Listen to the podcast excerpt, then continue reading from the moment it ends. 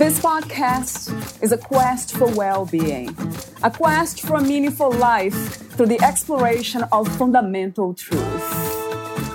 Enlightening ideas, insights on physical, mental, and spiritual health. The inspiration is love. The aspiration is to awaken new ways of thinking that can lead us to a new way of being, being well.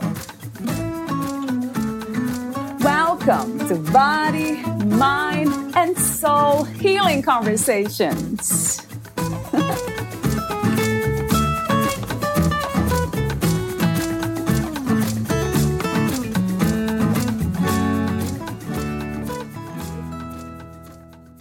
Mary Tinucci has always believed that everyone has an important story to tell. She has always believed that everyone wants to be seen, heard, and understood. Mary has always believed that we are all creative in some way. She has always believed that having an outlet for creativity, a place to share our stories, and being heard are healing. She also has always believed that there is an important link between our stories being told and heard and having access to a creative means of expression to share these stories. Mary designed the Poetry Lab with these beliefs in mind. Valeria interviews Mary Tinucci. She is the author of The Poetry Lab, a curriculum guide for facilitators, employing the use of group work, writing circles, and the therapeutic use of poetry with youth. Mary Tinucci is also a clinical social worker in private practice and a social work professor. She teaches in the graduate program at Walden University in the Barbara Solomon School of Social Work. Her private practice, which she has named Think in Possibilities, is based in St. Paul, Minnesota. There, she provides clinical supervision for social workers who are pursuing their next level of licensure in the social work profession and coaching for clients who are seeking support for personal and professional development. Her work is focused on supporting the personal growth professional development, and transformation of all of her students and clients. Each facet of Mary's work clinical social work, group work, coaching, supervision, training, consultation, and teaching is informed and fueled by attitudes of hope, creativity, and inspiration. In her work, she integrates her love of poetry and journaling as a healing practice, her belief in the principles of positive psychology to support emotional health, and a variety of creative practices that support personal growth, professional development, self care, and overall well being. In 2004, Mary developed the Poetry Lab, an arts and wellness based program serving adolescents in St. Paul Public Schools. The Poetry Lab is a group work model that employs the therapeutic use of poetry and spoken word performance to support the social and emotional health of youth. Mary wrote the Poetry Lab curriculum and trains social workers, educators, and other mental health providers how to initiate and facilitate Poetry Lab groups in their schools and communities. Meet Mary at thinkinpossibilities.com. Here's the interview with Mary Tinucci.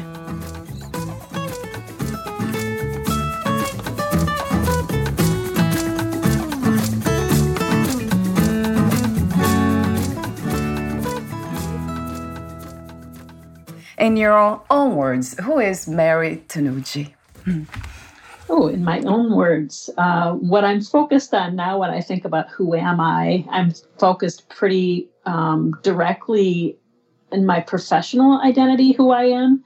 Um, so when I think about that, I think I am a social work educator, a social work professor, university professor, um, a trainer, a clinical supervisor, a coach, and a mentor um, all things related to supporting social workers, um, developing social workers. Um, I love working with um, uh, new graduates out of a graduate program in social work um, and supporting their early professional development. So, all things educator, teacher, coach. That, that's what comes to mind when I think about myself right now. So I have a question for you regarding what you do and how you do these days. How did you come to discover this purpose, this passion, or this mission in your life? I think when I got out of my undergraduate program in social work, I have I have three degrees in social work: an undergraduate degree, a master's degree, and a doctorate. All things in social work. Um, early on in my professional roles as a social worker, I always hosted social work interns, and as a social worker, um, you in order to get your social work degrees you have to do internships. And so when when we get out in the field and have our own practice a lot of times social workers give back to the profession by hosting social work interns in the same way that we were hosted in through our education. So my whole career which began in 1988 i've always hosted interns and i loved that role of again encouraging supporting teaching, coaching, training new social workers to be a social worker. And um, so in uh, early 2000s, I opened my business that I provided continued training and training opportunities for social workers on a lot of topics. Um, and then opened up my doors to provide clinical supervision to those social workers who maybe work in an agency that doesn't provide that clinical social work um, supervision. And as social workers early in the profession, you have to get 200 hours of clinical supervision in order to maintain your license and to um, get the next level of licensure. So uh, while it's a requirement, not every agency provides it. So then people have to find outside supervisors like myself. And so, um, in addition to providing and hosting internship supervision, I've started um, quite a while ago now, started providing that clinical supervision to those um, people who are kind of in a jam when they get out of school and they get their first job and then their employer doesn't provide supervision. I provide it for them. I have a question for another open question about what is to be a social worker? Like, what is the meaning of that from your perspective? Well, the roots of our profession are really about serving the poor and um, those who are marginalized in society. Um, our profession um, really grew into itself in the early 1900s. And you might know the name Jane Addams and the settlement house movement, and really um, helping new immigrants learn the language and be acclimated to the United States. Um, and there really there really was a call to service. And um, over time the profession has moved i think in some ways away from our roots about serving the poor and has been more of a focus on mental health and you know frankly becoming therapists. And again nothing wrong with that but um, our roots of our profession really are anchored in human um, dignity and worth really respecting the the idea of service and of being of help to those in need. Um, so that's that's kind of how I have. That's how I was when I came through my undergraduate degree in social work. There was a real emphasis on that. Um, and the origins of that, including that which we'll talk about in a little bit, um, the notion of group work. One could get a master's degree and a concentration in group work in social work years ago. And over time, that's sort of fallen out of favor. And yet, it is the roots of social work, really creating community and opportunities for people to be connected and have a place of belonging. Um, and the work of the Poetry Lab is rooted in group work. And my whole professional life, group work has been a central aspect of my social work practice. Um, and I don't see a lot of that now because people who go through an undergraduate degree or a social work master's degree, they don't have um, concentrated uh, coursework on group work as a method of practice. So they're again thinking about working with individuals. Um, and my work with the poetry lab in the school system, working with middle school and high school age students, everything I did with young people was in the context of group work, fostering community, fostering a sense of connectedness, fostering a sense of mastery, that they had something to offer, that they were good at something, and in this case, um, poetry and spoken word. Um, so, wow. um, those are some of my thoughts about social work as a profession. I love it all. I love the way you speak about it too, bringing back the origin, the spirit of what is mm. to be a social worker, which I did know. Wow, community, that's so important. Another question that came to me when I was reading about you and what you do these days. You talk about personal growth. That's one of the aspects or the elements which will help others. The question is how do you define personal empowerment. What does it look like when we we are there? If there's a destination for it, um, I think similar to how we define personal empowerment, um, it is in alignment with um, my work in the poetry lab. In that, I believe that every person, adult or child or young person, needs a place where they are seen, heard, and understood. And that empowerment begins there. And when we don't have a place where we're seen, heard, and understood, we really do feel quite powerless. Excuse my frog in my throat. Um, and I think the Poetry Lab is rooted in group work, which is everything to do with creating a creative, um, safe space and vehicle through which clients, and in this case, young people, can be seen, heard, and understood, and have a safe place to express their understanding of themselves. And again, that feels powerful when we have a voice. So true. You make me think about relationships and how I have learned so much from being around people, much mm-hmm. more than on my own, although I love being alone too and uh, meditating and all that. But the most powerful lessons that I have learned, they came from being around people. So that makes so much sense. Right. We talk so much about um, trauma happens very often in the context of some kind of relationship. Yeah. Yeah. And also healing happens mm. in relationship. Yes. Ah, beautifully said. yes. Yeah. Oh my God. Yeah, I love that. So true. What a beautiful reflection. True one to my heart. Yes. also, another open question is what is your vision for social justice? It keeps coming back to that notion of voice and choice, place, connectedness. Um, when any one of us is isolated, disconnected, feels as though we have no choice, feels as though our voice doesn't matter, that is injustice.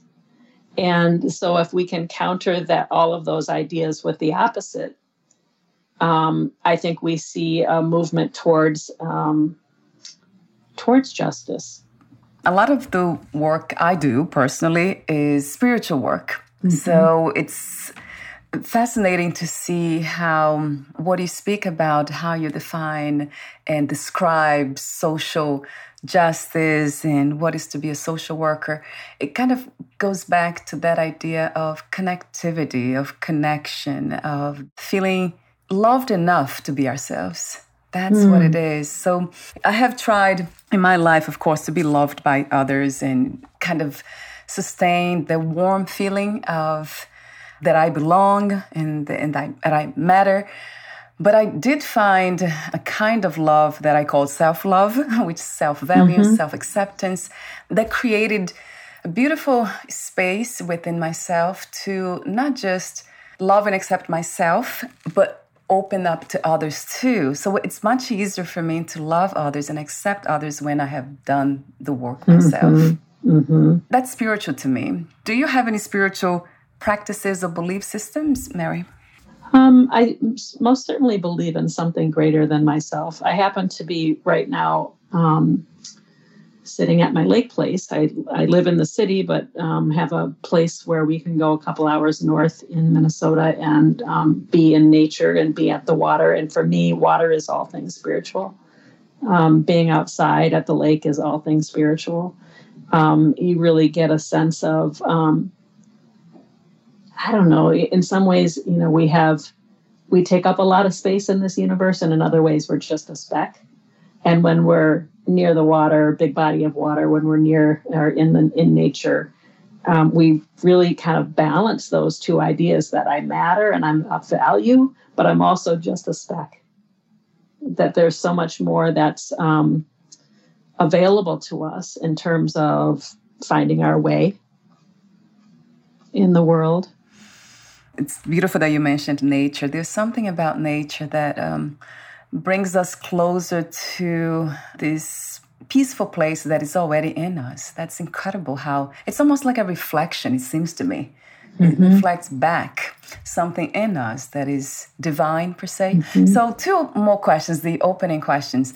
What do you feel is the purpose of the human experience? to be seen, heard, and understood, and yeah, to be connected. yeah, I love that. Yeah, I love how consistent your message is too. It's true, so true to you that you would answer all questions with that answer, and it would be fine. uh, and another question I have, the last one, is what are the obstacles to healing from your perspective? Oh, you think about these last two years with the pandemic and how it's um, removed us from the natural supports that exist when we move around in community. Um, and people had to work really, really hard to find their way to um, not be, well, to not be entirely isolated from the dailiness that we had, I think, prior to the pandemic taken for granted the the daily ways that we would interact with people. I saw a beautiful poem. It was something about um, just noting the isolation that we were all feeling during the pandemic and how simple um, someone on the train saying to you, "I like your hat. Would you like to sit here?" Or some, you know, mundane or what would have been a mundane interaction with another human being. We are so hungry for um, now. And I think we've all had to really reconsider the how important those everyday interactions are mm. as we move around in the community mm. um, when that was taken away from us. How's the situation now, Mary, where you live? Is that a bit better? Um, it is. You know, I, I, live in Minnesota, and so we don't have um, the beautiful outdoor opportunities that other parts of the country have. Um, so we're we're waiting on um, warmer weather. It's May 31st, and it's today is like 54 degrees in Minnesota. Um, we haven't really had much of a warm spring or summer to speak of yet, but it will help. It helps. You know, the first two springs of the pandemic and the first two falls of the pandemic, we had very late, excuse me, very early and warm springs and very late and warm falls. So we were able to be outside um, for a good amount of the year. Well, this spring we haven't been able to be outside very easily, so it's I'm hungry to be able to be out in the world because there is a you know a big again surge with COVID, and so being in indoor spaces isn't very I don't know comfortable. So you wrote the guide, at the Poetry Lab, a curriculum guide for facilitators, employing the use of group work writing circles, and the therapeutic use of poetry with youth. Talk to me for a moment about um, why did you structure the guide the way you did? I love mm-hmm. the, the graphics. It's fun to look at it. And I love the space to express ourselves. So, uh, oh, uh, the students, uh, the participants, it's just beautifully designed. So, talk to me for a moment about that and also the main purpose of your work, which yeah. you will say that again. yeah. So, I initiated the Poetry Lab in um, 2004, actually, in the St. Paul Public Schools. I was a school social worker at the time and was working with middle school and high school age students who were in special education programs because they had significant behavioral challenges while at school. And um, I was convinced that, back to that my philosophy, that when when young people are seen, heard, and understood, very likely they can um, slow down and probably have more behavioral success. And in oftentimes in special education programs in the school systems it's very much about a behavioral approach like you know reward systems and sticker charts and trying to control essentially young people's behavior in that sort of behavioral model. And i think and thought that if we gave kids a safe container called a group or a writing circle and if we gave kids guided um, writing prompts um, that had some meaning, and if we gave kids a space where they could tell their stories, learn about themselves, and learn about each other, very likely their behaviors would improve. And in fact, that's what happened. Uh, young people with really significant behaviors at school that interrupted their abilities to be successful at school um, when they came to the poetry lab once a week for an hour. Um, and we created an environment that begins with this statement. We always began our groups with the opening statement Everyone in the circle is equal. No one's voice is more important than anyone else's. Everyone in the circle is a teacher. Everyone in the circle is a student.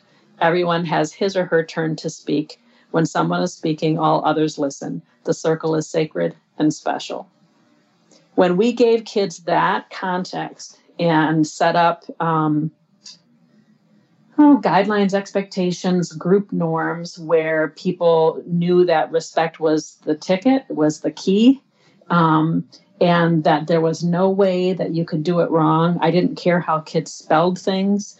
Um, poems don't have to rhyme. Um, that they never had to read out loud if they didn't want to, and that there would always be a space to read out loud if they wanted to, and they would be guaranteed that the only thing the listeners would say was something respectful about what they liked about what the student wrote or said or how they said it. And um, with guided prompts that were really um, built on an arc that began with all things related to themselves. Um, and when the group became more connected and cohesive and safe, we would open our writing prompts to ideas related to community, you know, asking a teenager to look up from themselves and look around, you know, who who came before you, who are your people, who's in your neighborhood. And then when the group became even more cohesive, be ready to hold more challenging prompts about race, class, sexuality, current events. Um, and then always towards the end of the group experience, after like eight to 10, or excuse me, eight to 12 weeks, we would always be writing about future and hope. So that the prompts were guided and deliberate on that arc of self to community to future hope. Um, what kids would write, what kids would share, what kids would learn about one another was just um, powerful. And so I, again, I started that program in 2004, and I ran it in three iterations in St. Paul schools for nine years. And it lived two years beyond me, and then the school district cut the funding. Um, so I've had, I've had, I never wrote it down. I never wrote down um, that model and I'm just a really strong believer in the power of um, poetry, the power of deliberate therapeutic use of things like music, dance, drama, literature, poetry, spoken word um, as a healing tool and as a tool that would help young people be successful in the school environment. And frankly, once kids, you know, I always say to my folks that I train in this model if you give a kid a pencil or a pen and a piece of paper and ask them to tell you about their lives, well, you better better be ready because they will. And um, can you hold their stories? And can you hold their stories in a way that ensures their safety and ensures um, your support to help them grow emotionally and socially as the intention of the poetry lab is all about is supporting young people's social and emotional health and well-being um, so i was excited finally to um, sit down with a friend of mine who helped me dramatically put this 150 page guide together And I'm going to be hosting some live trainings and some hopefully on demand webinar trainings to train facilitators to implement this model in their school systems or their communities. Um, that's um, kind of where I'm headed at this point, and I'm excited to have this uh, guide real. it mm. exists now. yes, it does. I love your work and I love your enthusiasm. It can be felt, this beautiful passion to help others, mm, especially those who really need. Mm. Yeah, I see you coming from that place. It's so beautiful. Mm-hmm. Thank you, Mary. Talk to me for a moment about your own experience, healing experience with poetry mm-hmm. and journaling. Mm-hmm. So you asked me how did this begin, and I said I started the program in 2004, but it came directly out of my own experience. Um, in I've always written in a journal as a way to feel better since I was 13. And um, one time in 1998, I think I was 33 years old or something like that. In my journal, out popped a poem, and it surprised me, and I loved it. And I started to, I it just opened up my love for learning about poetry, which was new to me. And so then at the same time, I was learning about spoken word poetry and really seeing the stories of marginalized communities shine through those stories of spoken word poetry. And so uh, about in 2000, I took a sabbatical from St. Paul schools and spent the year studying and practicing what it would mean to merge my new love of poetry and my experience with how healing that was for me um, with my social work practice and um, focused on the kids that I was working with at the time, which were um, I was working in St. Paul Public Schools, which is a, a, relatively large urban school district. Most of the kids in the special education programs that I served were African American young men. And um, I just knew that my own experience with writing as a way to manage my emotional health, to understand myself, to heal. Poetry, um, spoken word poetry, hearing the stories of our other marginalized lives um, with a light shine toward growth and healing and hope um, would would work. And so after that experience in 1998, I spent a couple of years kind of developing my ideas to merge poetry, spoken word, writing, journal writing with my social work practice in a very intentional way, all rooted in my love of group work and my belief in how do we create communities for young people that very often are on the outside. That is also another powerful element of your work that started with you. So it's uh, it felt true to you, and then you passed that on to others because that's right. how powerful you felt the effects mm-hmm. of what you mm-hmm. do. I have heard read somewhere. I'm not sure if it was said here on the podcast about healing. The last stage, something like the last stage of healing, is finding meaning. Does it resonate with you? This idea, this statement?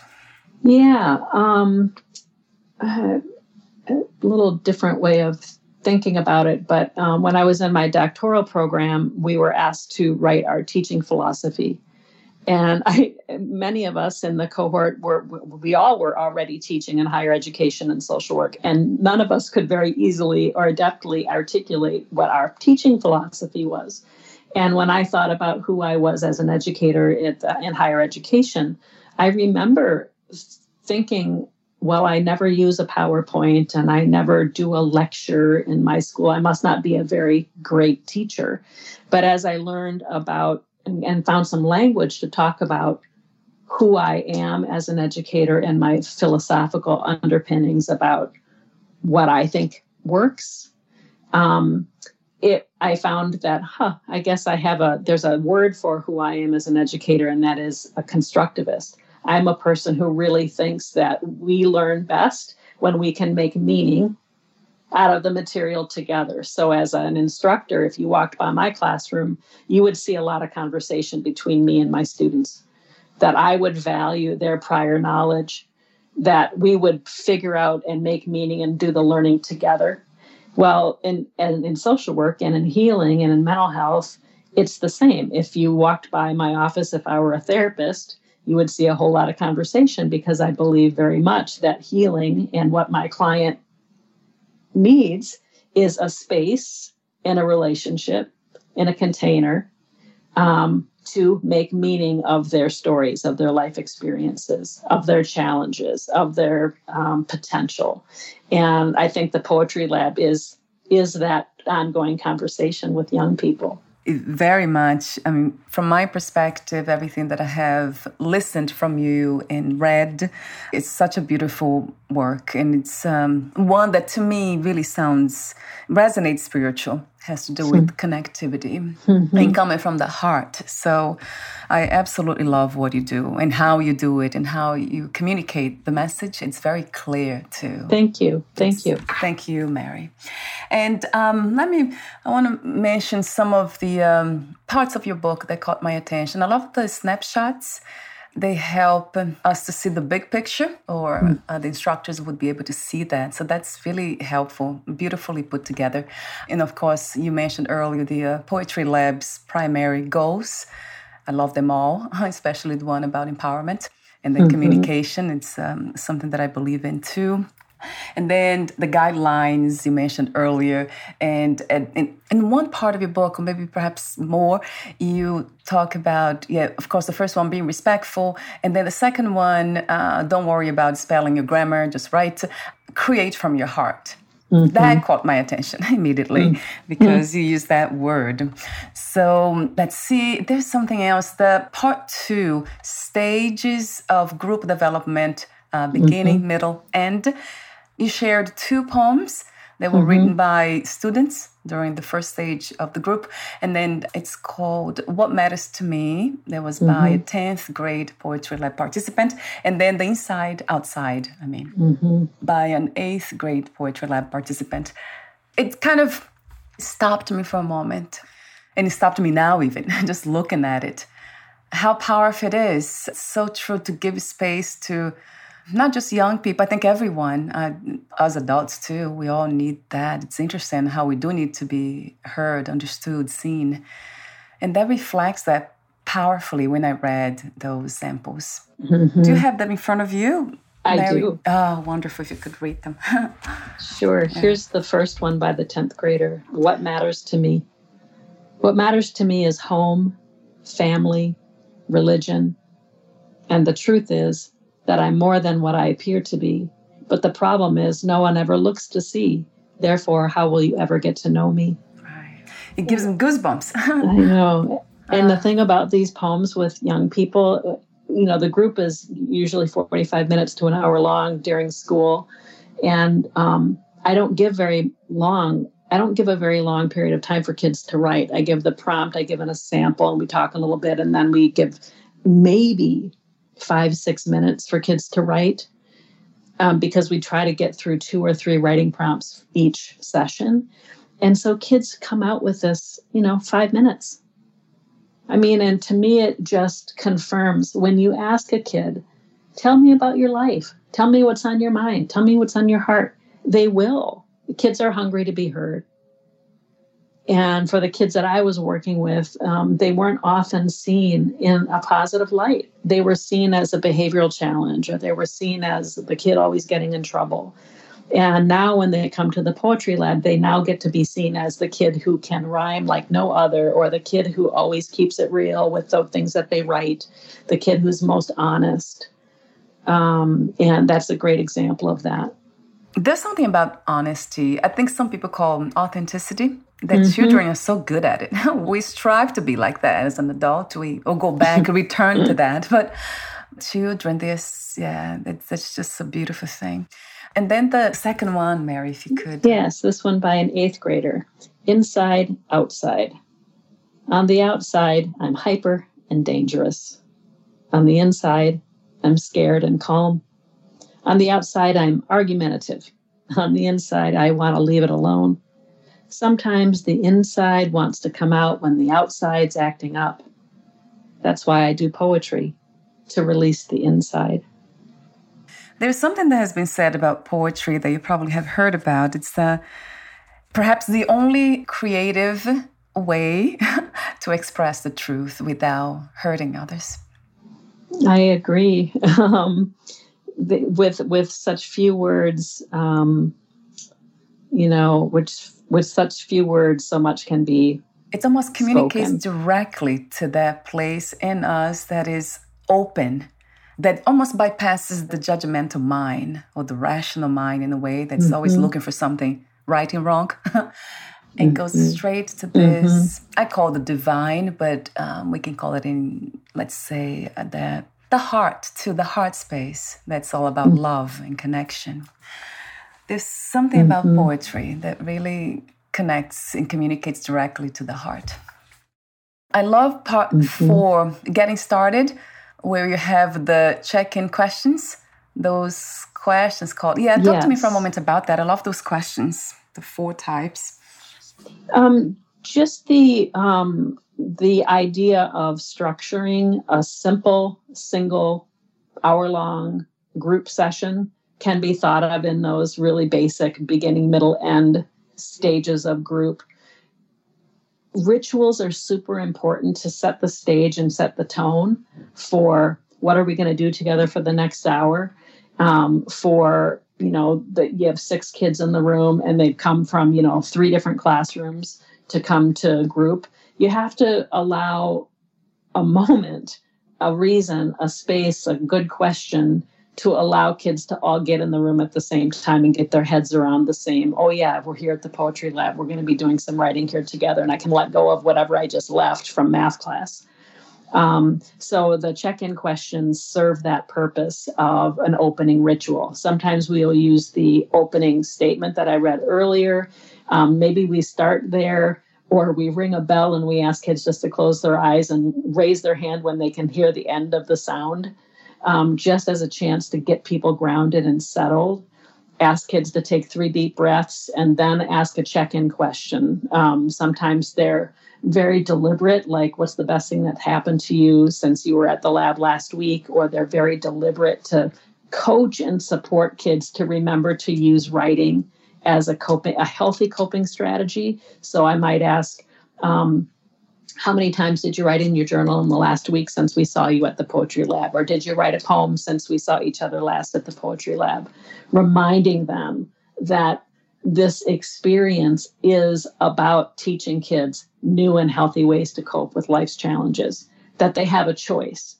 That I always would say to kids, I like thinking about you on a Friday night with your journal or with your, you know, three best friends in the garage, you know, working on that hip hop dance thing you do because I like knowing that you're making those choices instead of running the streets.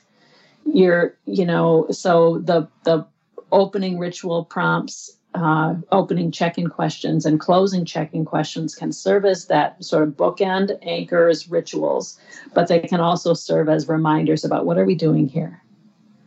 Um, so and sometimes it's just fun to check in with if you were the weather what's your forecast today? How are you feeling about coming to group today?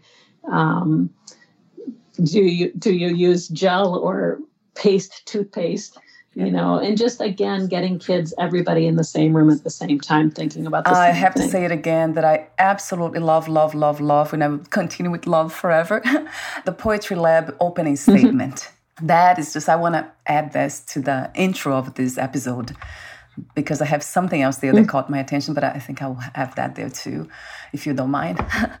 and okay. then we almost at the end. I want to mention the um, what you said earlier because I had here was uh, it caught my attention also the uh, the samples part five I believe uh, samples and examples.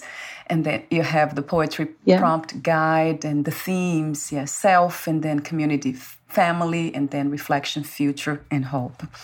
They sound very mindful it's just very inspiring to see those words, those themes under almost under um, an unpacking stages in an educational mm-hmm. setting mm-hmm. too, being passed on.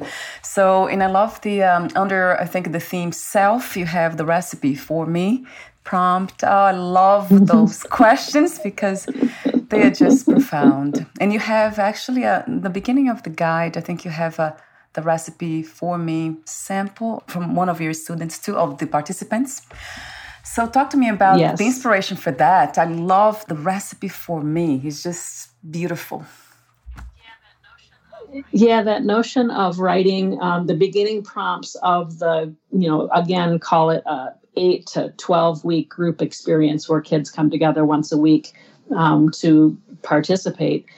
The early prompts, I'm just convinced that for a lot of young people, um, they they know themselves best and they are their own best experts. So, any prompts that we can create that give them a space and a chance to talk about themselves is um, likely pretty successful because kids can do that. Kids know who they are, and then giving them creative ways to express it. The recipe for me is one of those examples.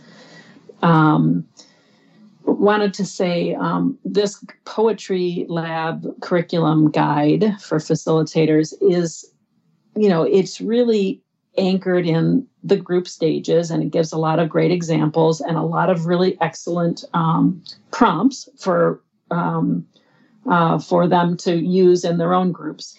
But I will say, and will convey this when I do trainings live, is for me, in some ways, the most fun for me as I developed this work was generating knowing who my kids were in any given group, and then finding and being on the hunt for what was going to be the prompt, what was going to be the poem, what was going to be the song that was going to be so apropos or perfect for this week's group.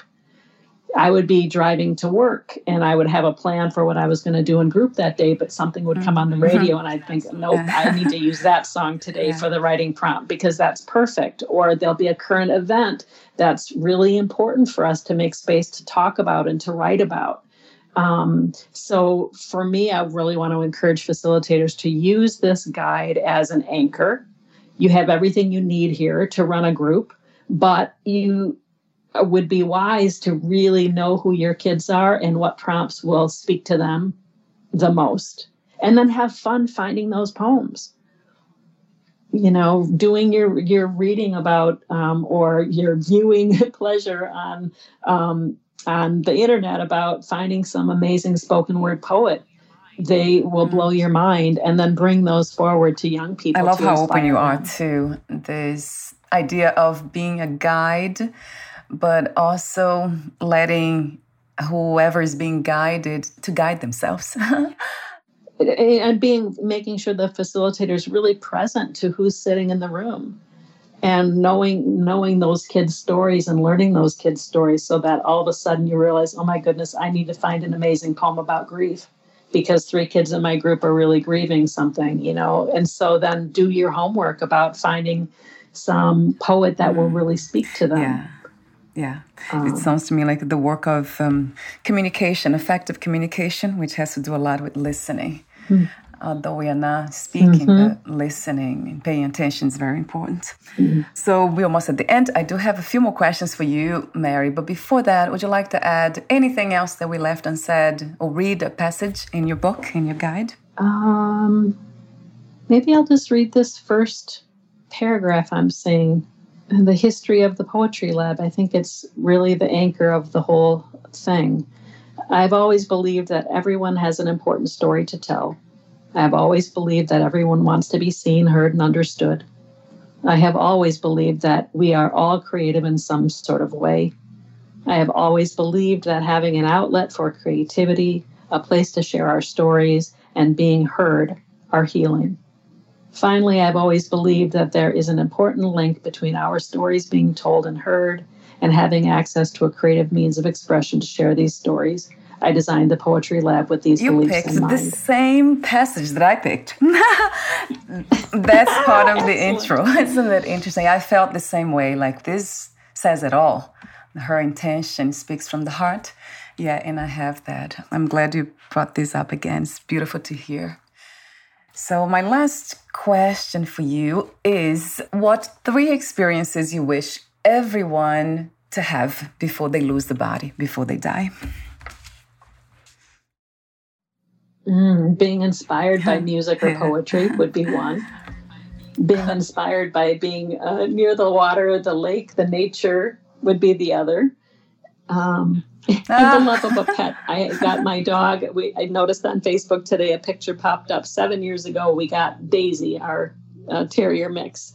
So the love of a pet, the love of nature, the love of water, and the love of a I love them all, and song. I do understand the love for pets too. Right? There's something about them, isn't it interesting? They, it's unconditional love. I think that's what it is. We can be mm-hmm. seen through their eyes with no filters. it's like nature. How beautiful. Right. Thank you so much again, Mary, for being you exactly the way you are, doing this beautiful work of wisdom and to me, spiritual wisdom. I talked to you before we had a conversation, I think a year mm-hmm. ago, and that I felt the same way. That's interesting how we never forget the way the way people make us mm-hmm. feel. That's what it is. It has been said before. I don't know who said that, but it's so true, isn't it? When it connects to the heart, that's it. It can never be forgotten. So thank you so much again for being you and for doing what you do. Thank you very much for and having Before we say goodbye, where can we find more information about you, your work, products, services, and future projects? My website is Think in possibilities. Wonderful. I'll have the link on your podcast profile, and I'll also have the link to the guide, the Amazon link, and also another link you sent okay. me. I have all of them on your podcast profile page. Thank you so much again, Mary, and we'll Perfect. talk soon. Bye for now. Thank you.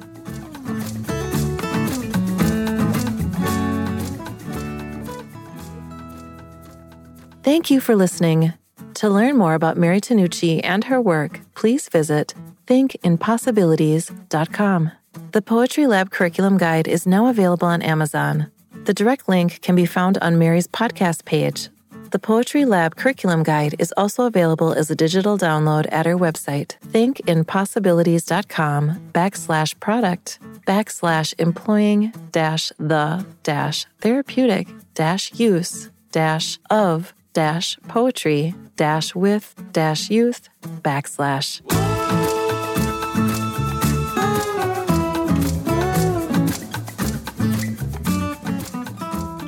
To learn more about this podcast, please visit fitforjoy.org slash podcast.